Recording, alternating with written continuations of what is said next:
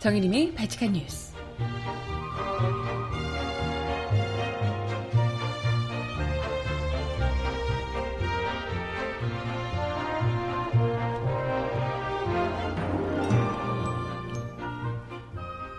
여러분 안녕하세요. 발칙한 뉴스 정혜림입니다. 역사적인 남북 정상회담이 하루 앞으로 다가왔습니다. 어, 왠지 실감이 안 나는데요. 한치의 오차도 없도록 하기 위해서 현재 판문점이며 청와대에서도 남북 정상회담 준비에 그야말로 올인을 하고 있다고 합니다. 하나하나 어, 음식 메뉴까지도 또 심혈을 기울여서 준비를 하고 있다고 하는데요. 그런 가운데 프란치스코 교황도 남북 정상회 회담에 대한 지지와 격려 메시지를 발표하기도 했습니다. 한반도와 전 세계 평화를 보장할 것이다 라고 이야기를 했다고 하는데요. 평화를 열렬히 갈망하는 한 민족에게 개인적인 기도와 아울러 온 교회가 여러분 곁에서 함께 할 것을 약속한다 라고 이야기를 하셨습니다. 그러게 말이에요. 음, 뭐, 전 세계 모두가 바라, 맞이않는 그런 평화의 시작점이 되기를 남북정상회담이 간절히 바라봅니다. 음악 듣고 와서 오늘 이야기 함께 나눠볼게요. 첫 곡은요, 임형주가 부르는 봄이여 오라 듣습니다. 신청곡 있으시면 주세요.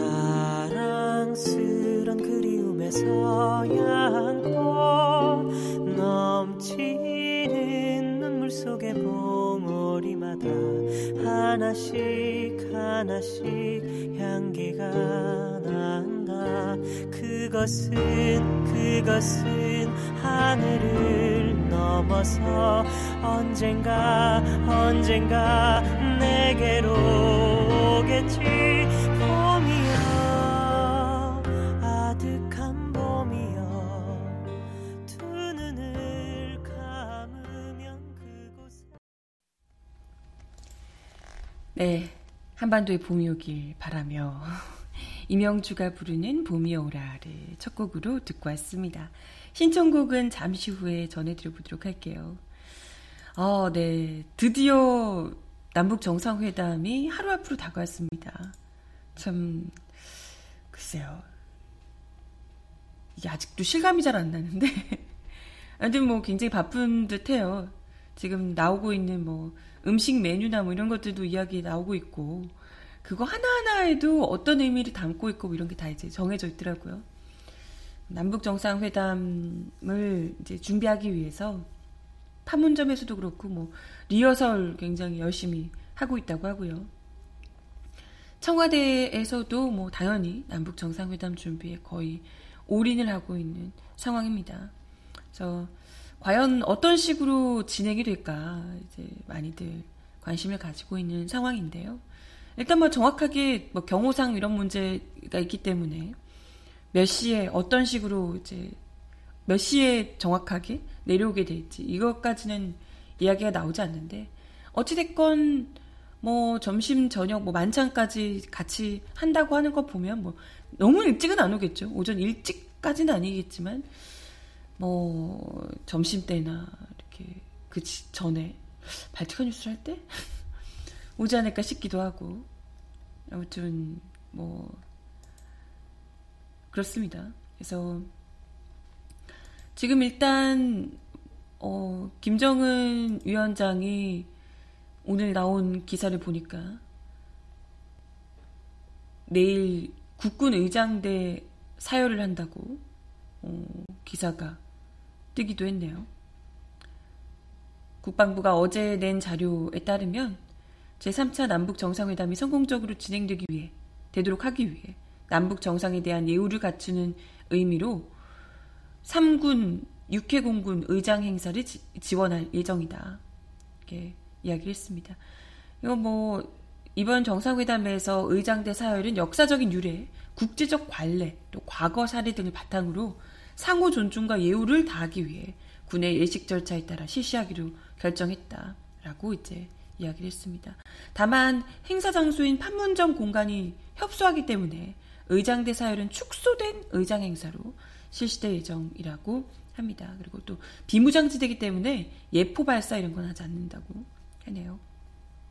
어, 앞서 2006년과 2007년에 평양을 방문했던 김대중 노무현 전 대통령 같은 경우에 각각 평양 순항공항, 또 모란봉 구역, 4.25 문화광장에서 김정일 국방위원장과 함께 레드카펫을 걸으며 인민군 의장대 사열을 한 바 있다고 해요. 그러니까 그쪽에서도 그렇게 했기 때문에 이번에 우리 쪽으로 이제 처음으로 내려오는 거잖아요. 북한 지도자가. 그렇기 때문에 같이 그때 그렇게 했던 것처럼 우리 역시도 같이 또 국제적으로도 보통 이제 외국의 지도자가 타국의 지도자가 오면 이제 사열하거나 이런 게 있으니까요. 그런 걸 좀 이렇게 어 해서 왠지 근데 좀 낯설죠. 왜냐면 뭐 북한의 지도자가 우리나라 쪽으로 직접 내려온 적이 없기 때문에 이런 건 처음인데 어 뭐 어찌됐건 이전에 우리 김대중 노무현 대통령이 올라가셨을 때 사회를 받고 뭐 이랬던 거나 또 국제적인 관리나 이런 걸 생각해서 조금 낯설기는 하지만 이렇게 하기로 했다는 겁니다.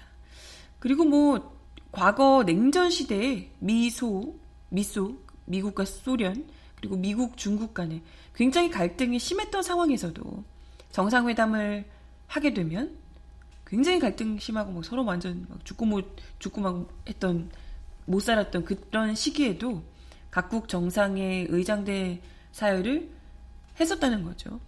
그래서 뭐 김정은이 우리 국군 의장대 사열 받는다고 이렇게 굉장히 좀 약간 이상하게 생각할 수 있지만 이게 결코 이상한 그림은 아니다라는 것을 좀 보여주는 듯합니다. 그래서 뭐 어찌됐건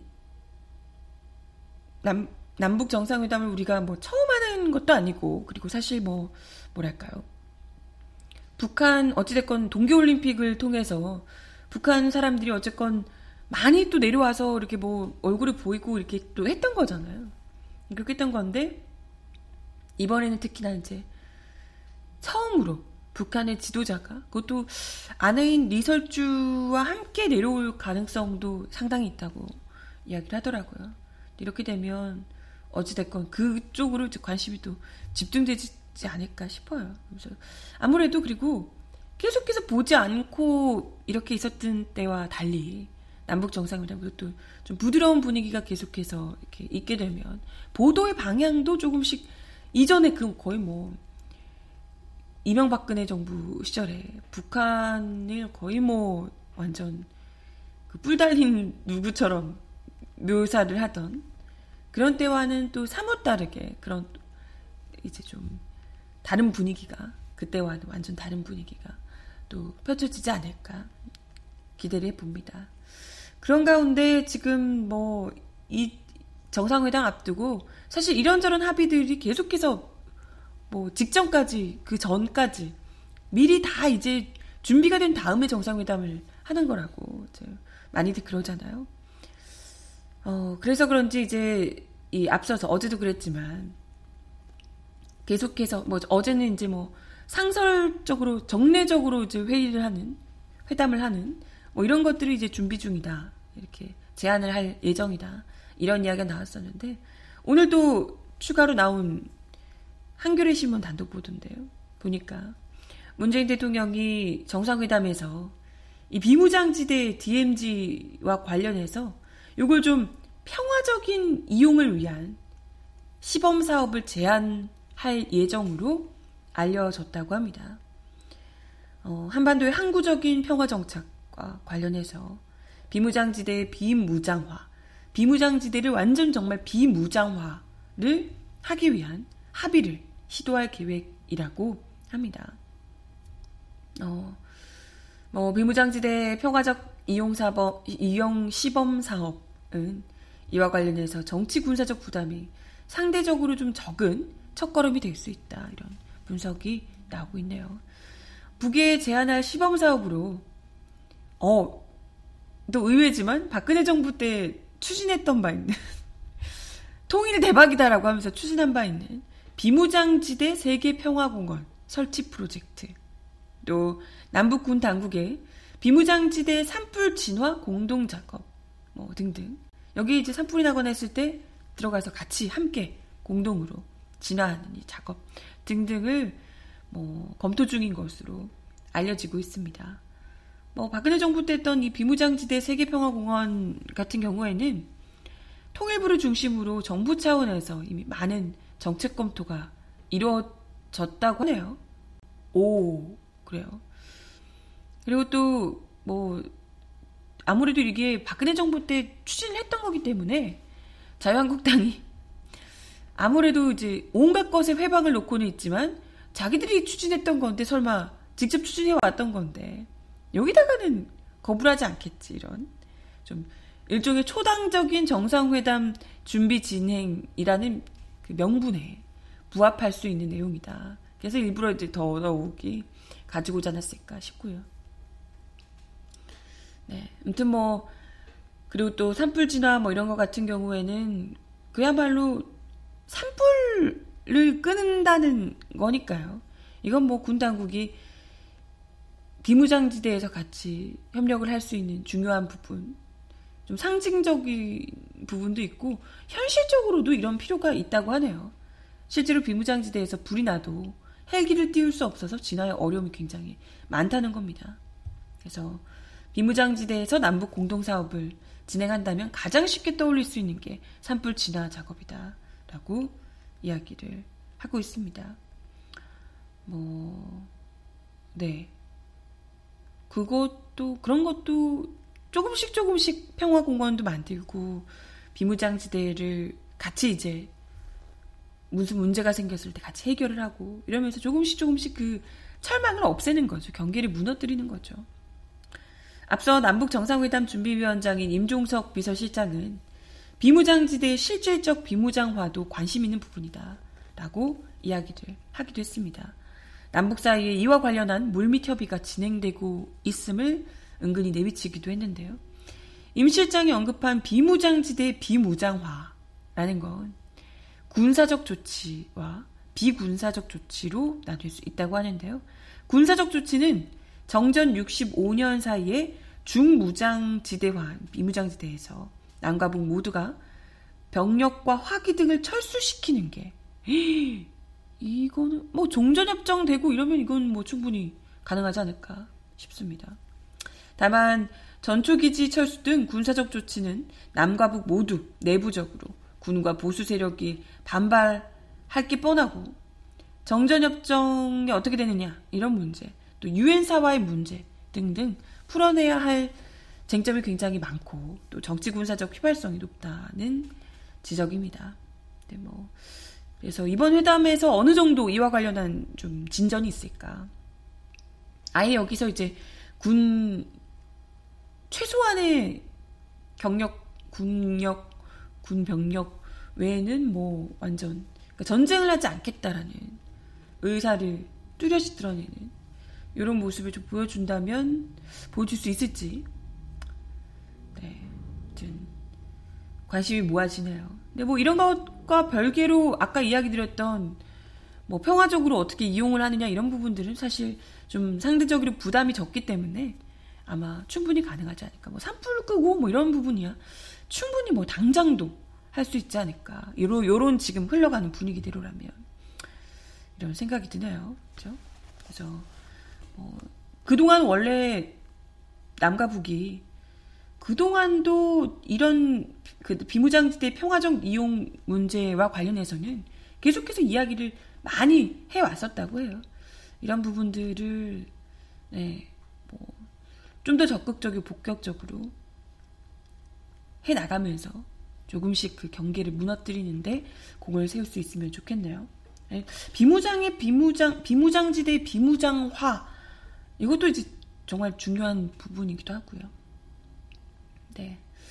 뭐 국방부 당국자는 비무장지대의 실질적 비무장화와 관련해서 2000년대 서해선, 동해선 선례를 적극 참고할 필요가 있다라고 이야기를 했다고 하네요. 어, 익명을 요구하는 전문가는 군사적 신뢰 구축의 조처는 구성 요소가 굉장히 많고 복잡하다.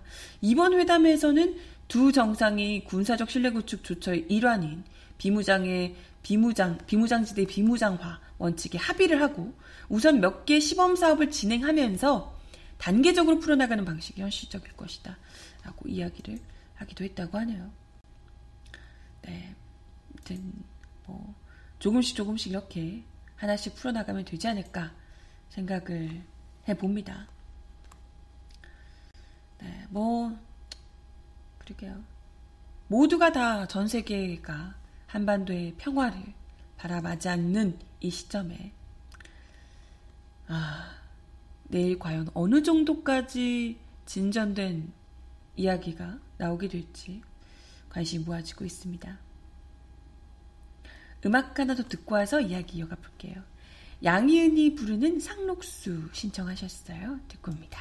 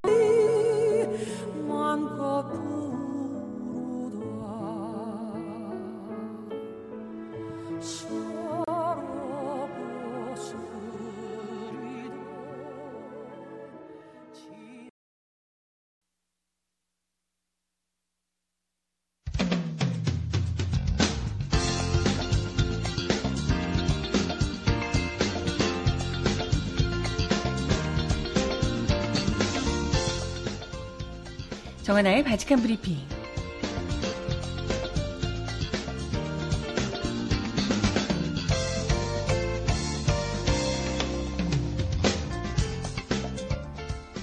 첫 번째 소식입니다.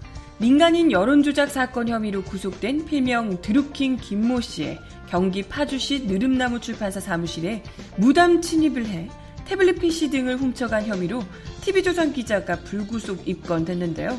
그런 가운데 어제 경찰이 TV조선 보도본부를 압수수색하겠다고 통보한 뒤 영장을 집행하려 했다가 기자들의 저항이 막혀 일시적으로 철수했습니다. 경찰의 압수수색 통보 소식에 TV조선 기자와 관계자 100여 명이 이날 오후 6시께부터 조선일보 사옥 앞에서 언론 탄압 결사 반대 피켓을 들고 현장을 지킨 건데요. 압수수색 시도에 TV조선 기자들이 저항, 집단 저항에 나선 겁니다. 이와 관련해 표창원 더불어민주당 의원은 언론의 자유는 언론사의 자유나 기자의 특권이 아니다라고 비난하기도 했습니다. 표창원 의원은 국회 정부기관, 심지어 군부대와 국정원은 물론 성역인 종교시설도 범죄 혐의와 연루되면 압수수색을 받는다. 정부나 정권이 아닌 법원이 발부한 영장의 집행이다. 민간 회사인 언론사나 방송사가 영장 집행을 거부하는 것은 공무집행 방해, 국가공권력과 사법부에 대한 도전이다라고 질타했습니다.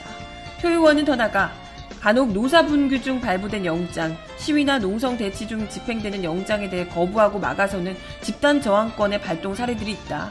그 경우 거의 예외 없이 조선일보와 TV조선은 노조나 시민들을 비난하고 미국 등 선진국의 예를 들며 강경 진압을 요구해 왔다. 라고 비꼬았습니다.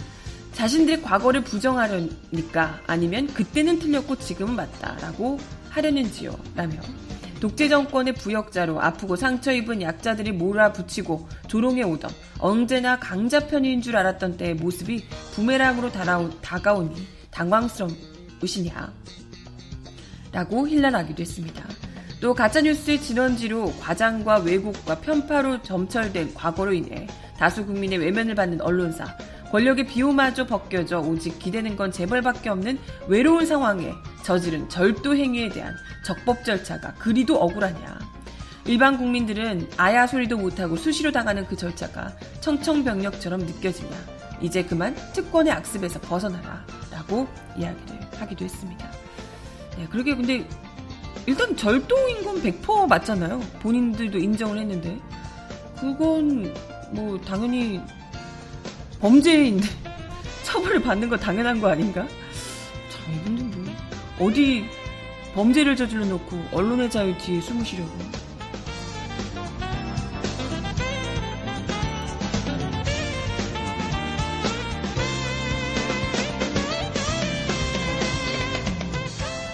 다음 소식입니다. 지난해 대선 직전 중앙선거관리위원회가 검찰에 수사 의뢰한 드루킹 김모 씨 관련 계좌에 있던 것으로 알려진 8억 원의 출처는 외부에서 들어온 뭉칫돈이 아니라 김 씨가 만든 경제적 공지나 모임 경공모 회원 1,200여 명이 만여 차례에 걸쳐 소액으로 입금한 회비나 비누값 등이었던 것으로 확인이 됐습니다. 어제 검찰과 중앙선관위 말을 종합하면 선관위 사이버선거 범죄대응센터는 지난해 5월 5일 경공모를 수사 의뢰하기 전 경공모 회원들이 돈을 주고받은 136개 계좌의 자금 흐름을 조사했습니다. 이 과정에서 2016년 1월부터 1200여 명의 회원이 만원, 2만원, 많게는 10만원 단위의 돈을 김씨 등에게 입금한 사실을 확인했습니다. 경공모가 통상 공직선거법이 금지하는 유사기관이나 사조직이라면 특정 후보자를 지지하는 글을 쓴 대가로 회원들에게 돈이 지급돼야 하는데 오히려 거꾸로 입금이 된 거죠. 당시 선관위는 불명확한 자금 흐름이 확인됐고 공직선거법에 매수죄 위반 혐의가 있다면서도 이런 점을 고려해 고발보다 수위가 낮은 수사 의뢰 형식으로 자료를 거, 검찰에 넘긴 것으로 알려졌습니다. 당시 검찰은 136개 계좌에 대해 회원들이 입금한 소액이 모이는 4개 계좌를 추가로 조사했다고 합니다. 검찰 관계자는 해당 기간에 민원, 아, 만원 단위 돈이 만여 차례 핵심 계좌 4개로 모여 총 8억 원이 됐다. 흐름을 파악해보니 돈이 회원들에게 내려가는 게 아니라 모두 위로 올라갔다. 외부에서 들어온 뭉칫돈은 확인되지 않았다. 라고 밝혔다고 하네요.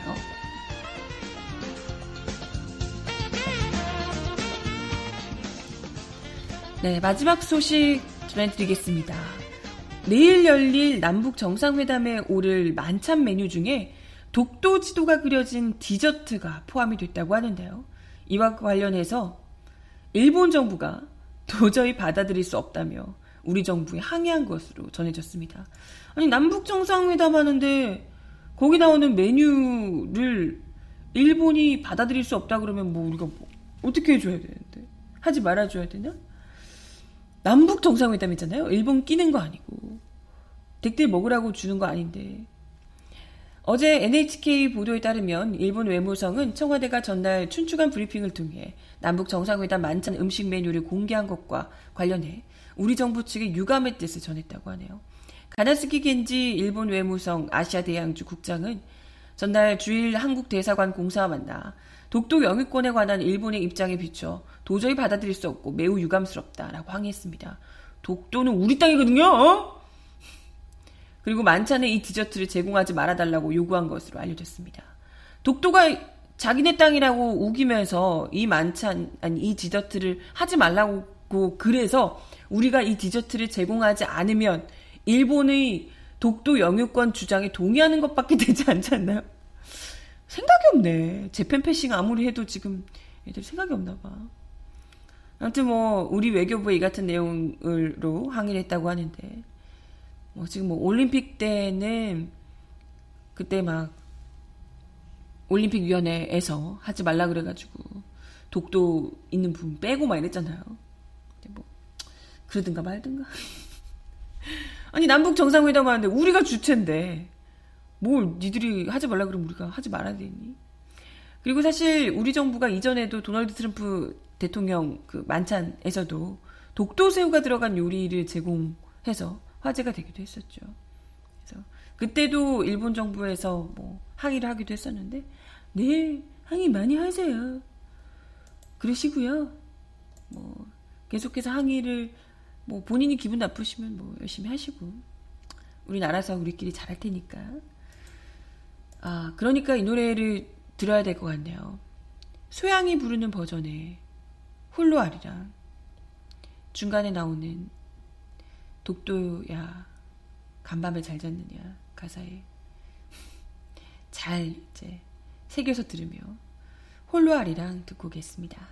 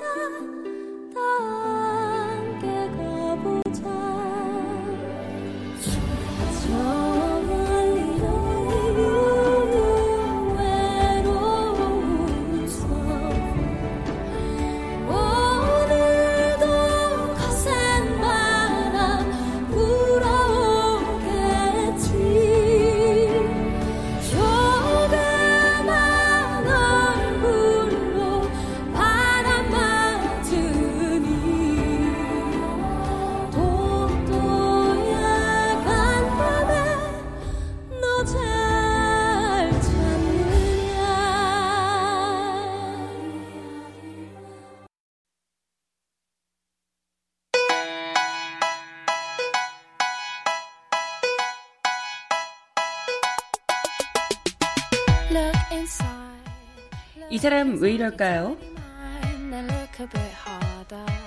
Cause we're so uninspired, so sick and tired of all the hatred you harbor. 자유한국당이 어제 6.13 지방선거 슬로건을 공개했는데요. 진짜 기가 막힙니다. 나라를 통째로 넘기십니까? 넘기시겠습니까? 라고 하네요. 슬로건이. 나라를 통째로 어디에 넘긴다는 얘기죠? 무슨 말일까? 느낌이 딱 오지 않으세요? 자유한국당이 어제 서울 여의도 당사에서 기자회견을 열고 슬로건과 로고송을 공개했습니다. 홍준표 대표는 국민들은 생활이 어렵고 살기가 어려운데 주사파, 참여연대, 전교조, 민주노총 이 네 집단만 행복한 나라를 만들어가고 있다. 그래서 우리의 지방선거 구호를 나라를 통째로 넘기시겠습니까? 라고 정했다. 다시 한번 국민들의 판단을 받아보겠다라고 밝혔습니다. 어, 괜찮겠어요? 다시 한번 국민들의 판단 받아보고 안 되면 영원히 사라질 자신이 있습니까?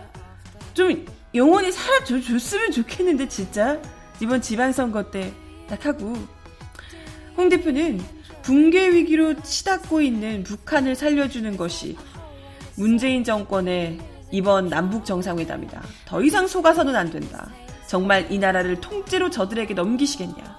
그것이 이번 지방선거의 의미라고 본다. 라고 주장을 했다고 합니다. 자유한국당 홍보본부장인 박성중 의원은 슬로건에 대해서 문재인 정권 1년 만에 행정, 사법, 언론, 교육 등 각 분야에서 개인의 자유를 억압하고 국가 사회주의로 넘어가는 것을 경계해야 한다는 의미라고 말했습니다. 아니 대체 어디가 개인의 자유를 억압하고 어느 포인트에서 국가 사회주의로 넘어간다요? 대체 뭐지? 독재는 니들이 하셨잖아요. 개인의 자유는 니들이 억압하셨잖아요. 대체 이해가 안 가는데. 정말 나라를 통째로 넘기시겠습니까? 라고 물어보시는데, 뭐, 글쎄요. 문재인 정권에서 못하고 있는 부분들도 분명 있지만, 자유한국당 니들이 할 말은 적어도 아니지 않나, 이런 이야기를 거듭하고요. 그리고 우리 국민들이 응? 자유한국당의 정권에서 나라를 되찾기 위해서 그 추운 혹한의 겨울에 촛불 들고 나와가지고 얼마나 고생을 해가지고 해서 왔는데 우리가 자발적으로 댁들한테서 권력을 되찾아와서 우리가 그 고생에서 되찾아와서 투표로 투표로 지금 정권을 만들어 놓은 거예요. 나라를 통째로 넘기시겠습니까? 이런 질문을 굳이 하실 이유 없다고. 어, 우리가 알아서 한다고요. 그리고 누구한테 넘기든 혹은 이 정권도 마음에 안 들어서 다른 누구에게 보내든 간에 그 모든 것이 댁들은 아닐 거라고. 자유한국당은 절대 아니라고 좀 착각하지 말라고 이야기를 꼭 좀 드리고 싶네요. 하여튼 뭐 지금 또 남북 정상회담 바로 코앞에 두고 있으니까 이걸로 이제 어떻게든 부풍몰이 안 되는 부풍몰이를 계속해서 막 바람 넣고 뭐 이렇게 하려고 하는데 전 세계가 다 아니 뭐 댁들이 그토록 찬양하는 미국에서도 남북 정상회담의 평화적 의미에 대해서 너무 훌륭하고 열심히 강조하고 뭐 다 이러고 있는데 유독 자유한국당과 일본만 너무 불편하는 거죠. 나라를 통째로 넘기시겠습니까? 북한의 통째로 넘기시겠습니까? 뭐 이런 얘기인가요? 그러고 있는데 아 그냥 나라 걱정은 우리만 할게요. 제발 좀 본국으로 돌아가셨으면 일본이랑 너무 찰떡인데 빨리 본국으로 돌아가셨으면 이런 생각을 해보면서 아, 이분들이 다시 한번 국민의 판단을 받아보겠다라고 한 거잖아요. 그렇기 때문에 지방선거 너무 중요하다는 거. 지방선거에서 확실히 이분들이 더는 이 나라에서 발 디딜 틈이 없겠구나라는 생각을 하게끔 확실히 보여줘야 돼요. 이딴 얘기, 이런 말 같지도 않은 부품물이 뭐 이런 이야기들 절대 못하도록, 다시는 못하도록 확실하게 못 박아줘야 되지 않을까 보여줘야 할 때다 생각이 듭니다. 네, 어, 음악 하나 더 듣고 와서 이야기를. 어, 시간이 되게 애매, 애매하게 남았네요. 그러면, 어, 마지막 곡으로 철망 앞에서를 들려드리도록 하고요. 네, 마지막 곡으로 철망 앞에서를 들려드리면서 인사를 드리도록 할게요. 어, 원래 준비했던 그 다음 코너가 음, 광주 지역에서 초중고 학생들이 내일 있을 남북 정상회담을 생방송으로 보거나 이를 적극 활용해서 계기 교육을 하게 된다라는 이야기를 전해드리려고 했었거든요. 또 정상회담 앞두고 있어서 아마 그렇죠. 이게 앞으로 또 뭐 언제 이만한 급의 뉴스가 있게 될지 우리가 살고 있는 동안 몇 년 후에 이런 이 정도 규모의 일들이 있을지 모르는 거잖아요. 그 또 정말 역사의 그 산교육 현장, 참교육 현장이 될 수 있기 때문에 네, 아무튼 많이들 우리 뭐 학교에서 이렇게 직접 교육을 해주는 거면 또 더더욱 좋겠지만 꼭 그렇지 않더라도 부모님들이 우리 아이 있는 어린 아이 어린 자녀 있는 부모님들이 아이들 이렇게 함께 앉아서 뉴스 를 이렇게 보면서 생중계 또는 보면서 이러이런 의미가 있다 이런 걸 좀 가르쳐 주면 좋지 않을까 이런 생각이 듭니다. 진짜 진짜 최고의 교육이 되지 않을까 역사 교육이 되지 않을까 싶어요. 네, 어, 마지막 곡 들려드리면서 인사를 드리겠습니다. 이제는 내일 부디 철망이 우리가 어, 무너뜨리는 베를린 장벽이 무너졌던 것처럼 우리 철망을 철망을 무너뜨리는 그런 중요한 합의가 있게 될지 기대를 해보며 마지막 철망 앞에서 전해드리겠습니다.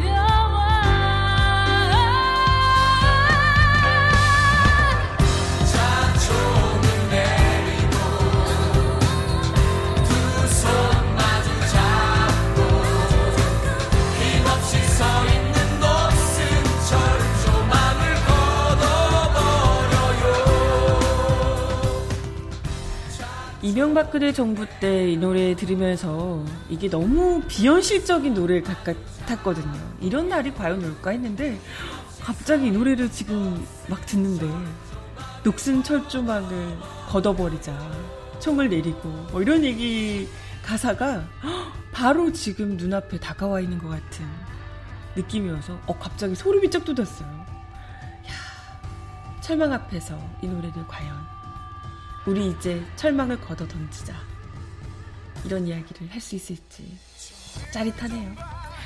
내일 부디 아, 그런 일이 상상으로만 했던 일들이 벌어질 수 있기를 기대해 보겠습니다. 바치카 뉴스 내일 10시에 다시 올게요. 여러분, 오늘도 좋은 하루 보내세요. 안녕!